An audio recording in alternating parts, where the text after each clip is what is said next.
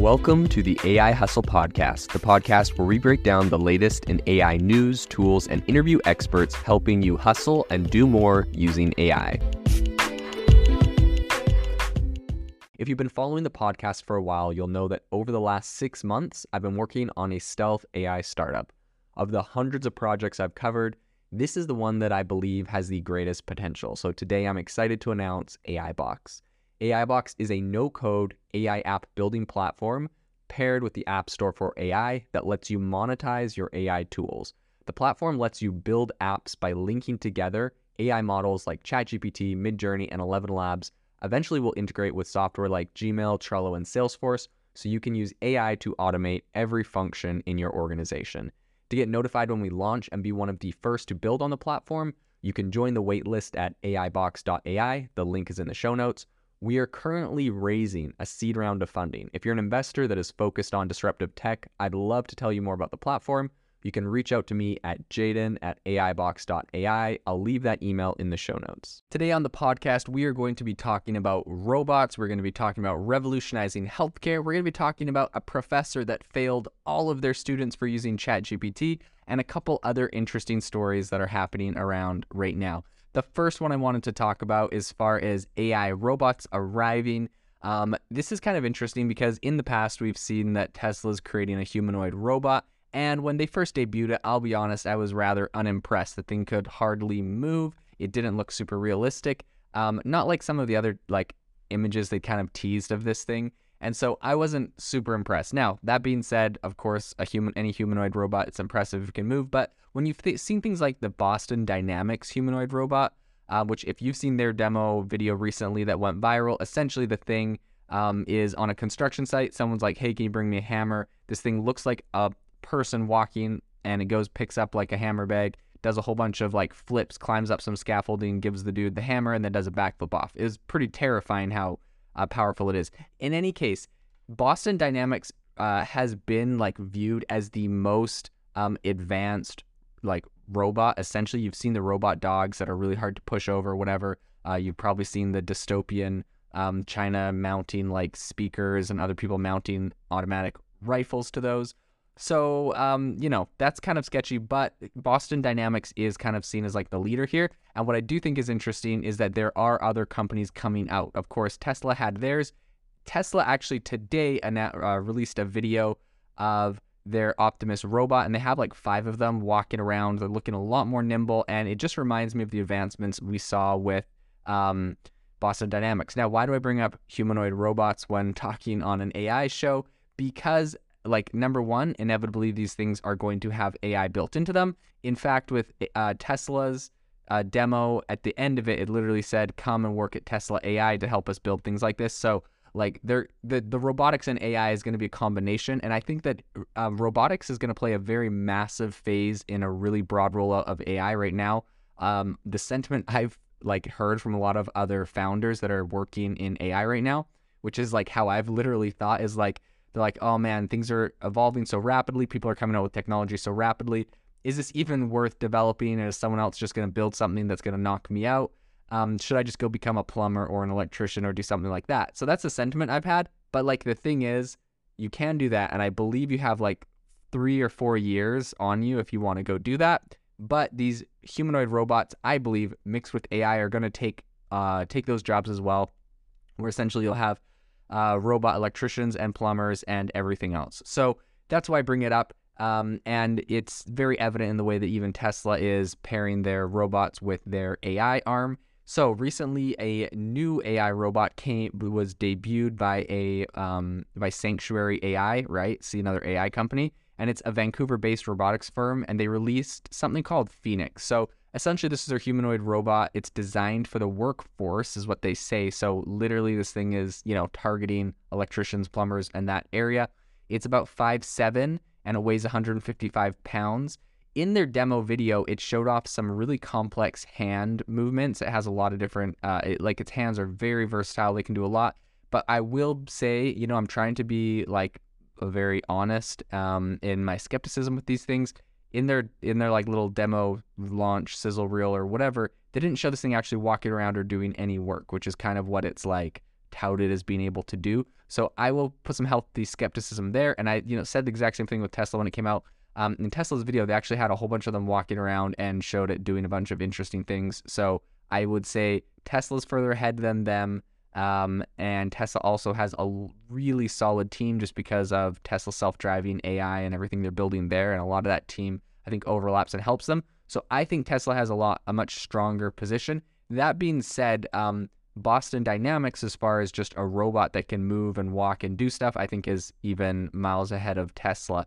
Um, but Boston Dynamics may not have the AI component uh, that can really take those to the next level. So I'll be curious to see if they try to develop their own or if they end up partnering with someone as that inevitably is the next step in their company. So, really interesting thing. We're going to stay up to date on what is happening in robotics. The other thing I wanted to talk about today is a company called Hippocratic AI, and essentially they are building an AI powered tool that they say um, is focused on safety first. It's a large language model to replace WebMD. So, if anyone knows WebMD, um, I definitely have some friends and family that are on there too much. You know, they're they're out searching all of the random symptoms they might have and are self-diagnosing themselves uh, with all sorts of things. It's definitely a hypochondriac's worst nightmare um, because if you go on there, it will tell you you have any disease, essentially. Okay, not really, but it actually is quite a useful tool because it does tell you a lot of different symptoms of things. And while it is easy, perhaps for some to overdiagnose themselves, it is a really good start to figure out what you have,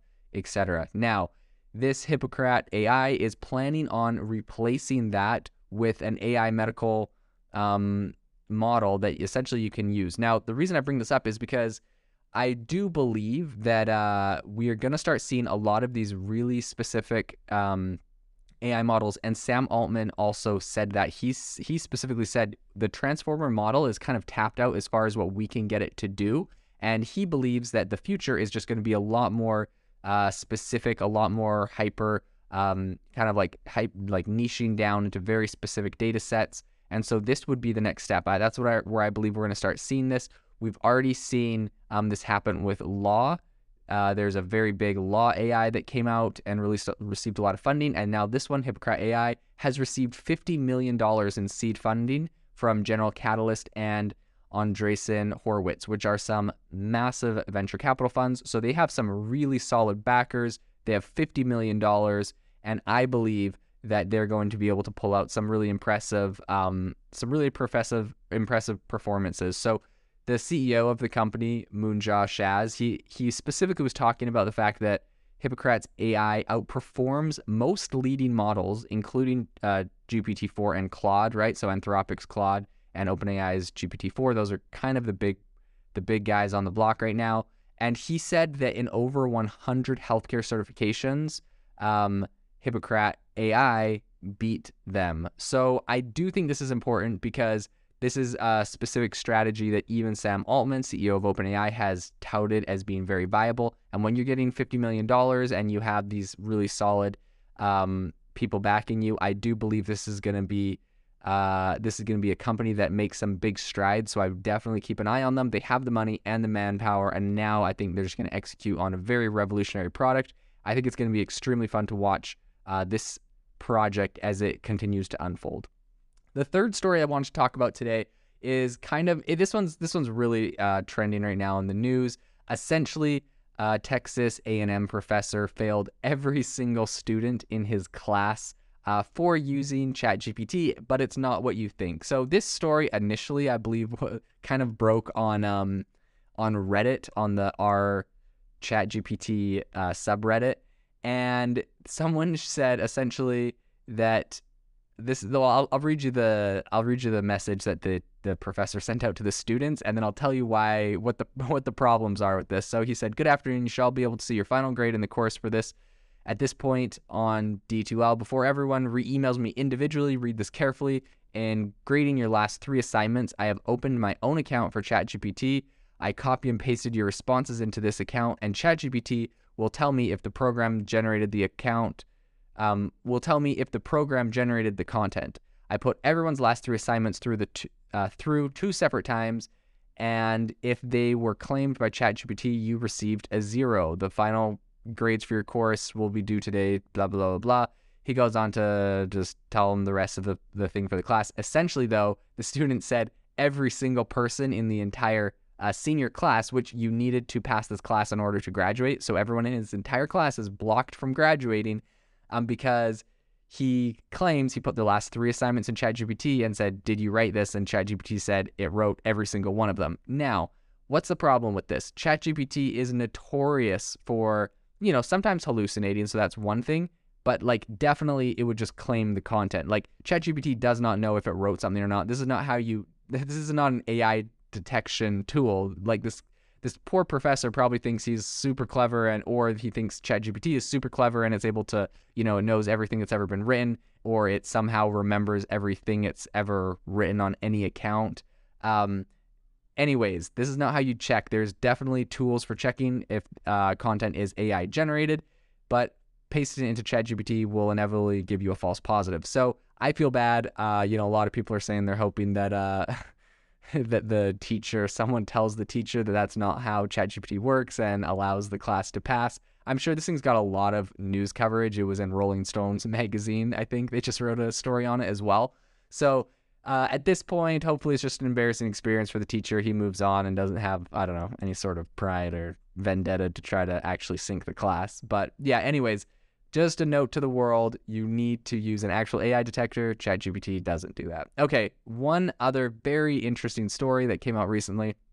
Um, there was someone also on Reddit recently that was talking, um, uh, essentially, they were going back and forth with a lawyer for someone that they were suing.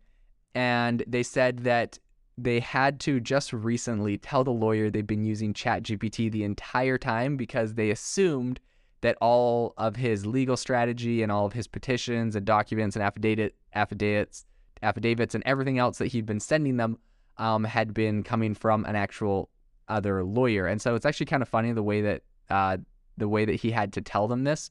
So essentially, the the lawyer messaged him and said, "I have a new counteroffer that might help resolve your matter. Please let me know uh, when you are available to speak. I am advised that you might have counsel. If so, I cannot speak with you without his or her consent. However, I would be happy to speak with your attorney. And, uh, you know, he replies back and he says, My counsel consents to us speaking. Uh, can I call you now? And they said, I need to hear from him or her. This is not my policy. It's the New York rules of professional conduct. An email would suffice. And then they said, It's ChatGPT. My counsel is literally ChatGPT. And he has a uh, screenshot of like literally what he's been asking ChatGPT, which recently he said, I need you to generate an agreement deal between two parties for the surrender of an apartment. Guarantee that the party formerly known as, and then he blanked it out, will cease all present and future legal proceedings. Give the party known as $2,000 on May 31st upon surrender of the apartment on that date.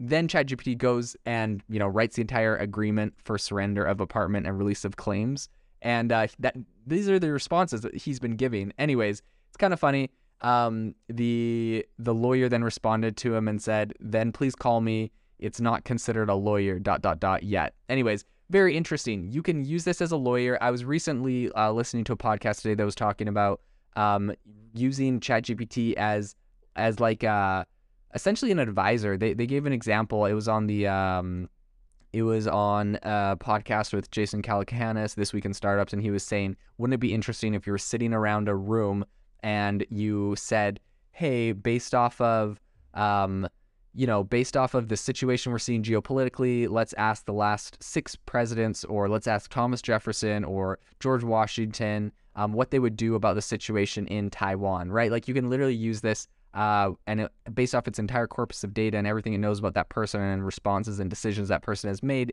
it'll be able to, you know, act as if it was that person. So um, obviously, it can do it with lawyers, and I think that this is just scratching the surface for where we'll start to see this in the future. So, this is definitely an area we're going to want to keep an eye on and follow up with. If you are looking for an innovative and creative community of people using ChatGPT, you need to join our ChatGPT creators community. I'll drop a link in the description to this podcast. We'd love to see you there where we share tips and tricks of what is working in ChatGPT. It's a lot easier than a podcast as you can see screenshots, you can share and comment on things that are currently working. So if this sounds interesting to you, check out the link in the comment. We'd love to have you in the community.